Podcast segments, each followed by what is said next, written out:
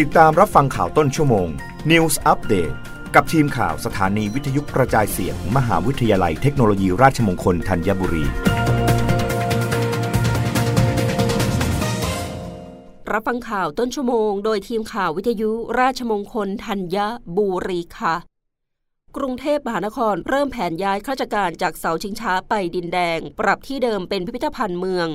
นายจักรพันธ์ผิวงาม รองผู้ว่าราชการกรุงเทพมหานคร ในฐานะประธานคณะกรรมการบริหารจัดการ ในการย้ายหน่วยงานส่วนราชการภายในศาลาว่าการกรุงเทพมหานคร ไปศาลาว่าการกรุงเทพมหานครดินแดงเปิดเผยถึงความคืบหน้าในการย้ายสถานที่ทำการของกรุงเทพมหานคร จากศาลาว่าการกรุงเทพมหานครเฉาชิงช้า ไปรวมไว้ที่อาคารธานีนพรัตน์ดินแดง ล่าสุดได้กำหนดแนวทางการย้ายหน่วยงานเสร็จแล้ว ซึ่งจะมีการประชุมคณะกรรมการในสัปดาห์แรกของเดือนพฤศจิกายนนี้ โดยหนึ่งเดือนที่ผ่านมา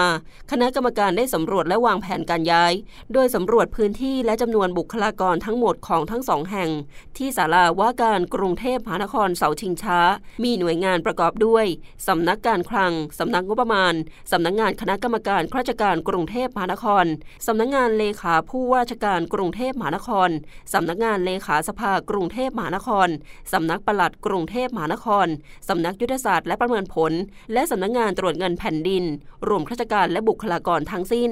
2,047 คน ขณะที่ปัจจุบัน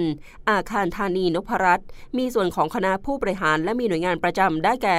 สำนักวัฒนธรรม กีฬาและการท่องเที่ยวสำนักอนามัยสำนักยุทธศาสตร์และประเมินผลบางส่วน และสำนักจราจรบางส่วน ซึ่งมีแผนปรับพื้นที่ให้สามารถย้ายหน่วยงานจากศาลาว่าการเสาชิงช้าเข้าไปอยู่ได้ครบทั้งหมด โดยจะปรับปรุงอาคารธานีนพรัตน์ก่อน จึงจะสามารถย้ายหน่วยงานไปได้ ซึ่งจะใช้งบประมาณในการปรับปรุงเฉพาะที่จำเป็นเท่านั้น ในส่วนครุพันธ์ต่างๆ จะใช้ของเดิม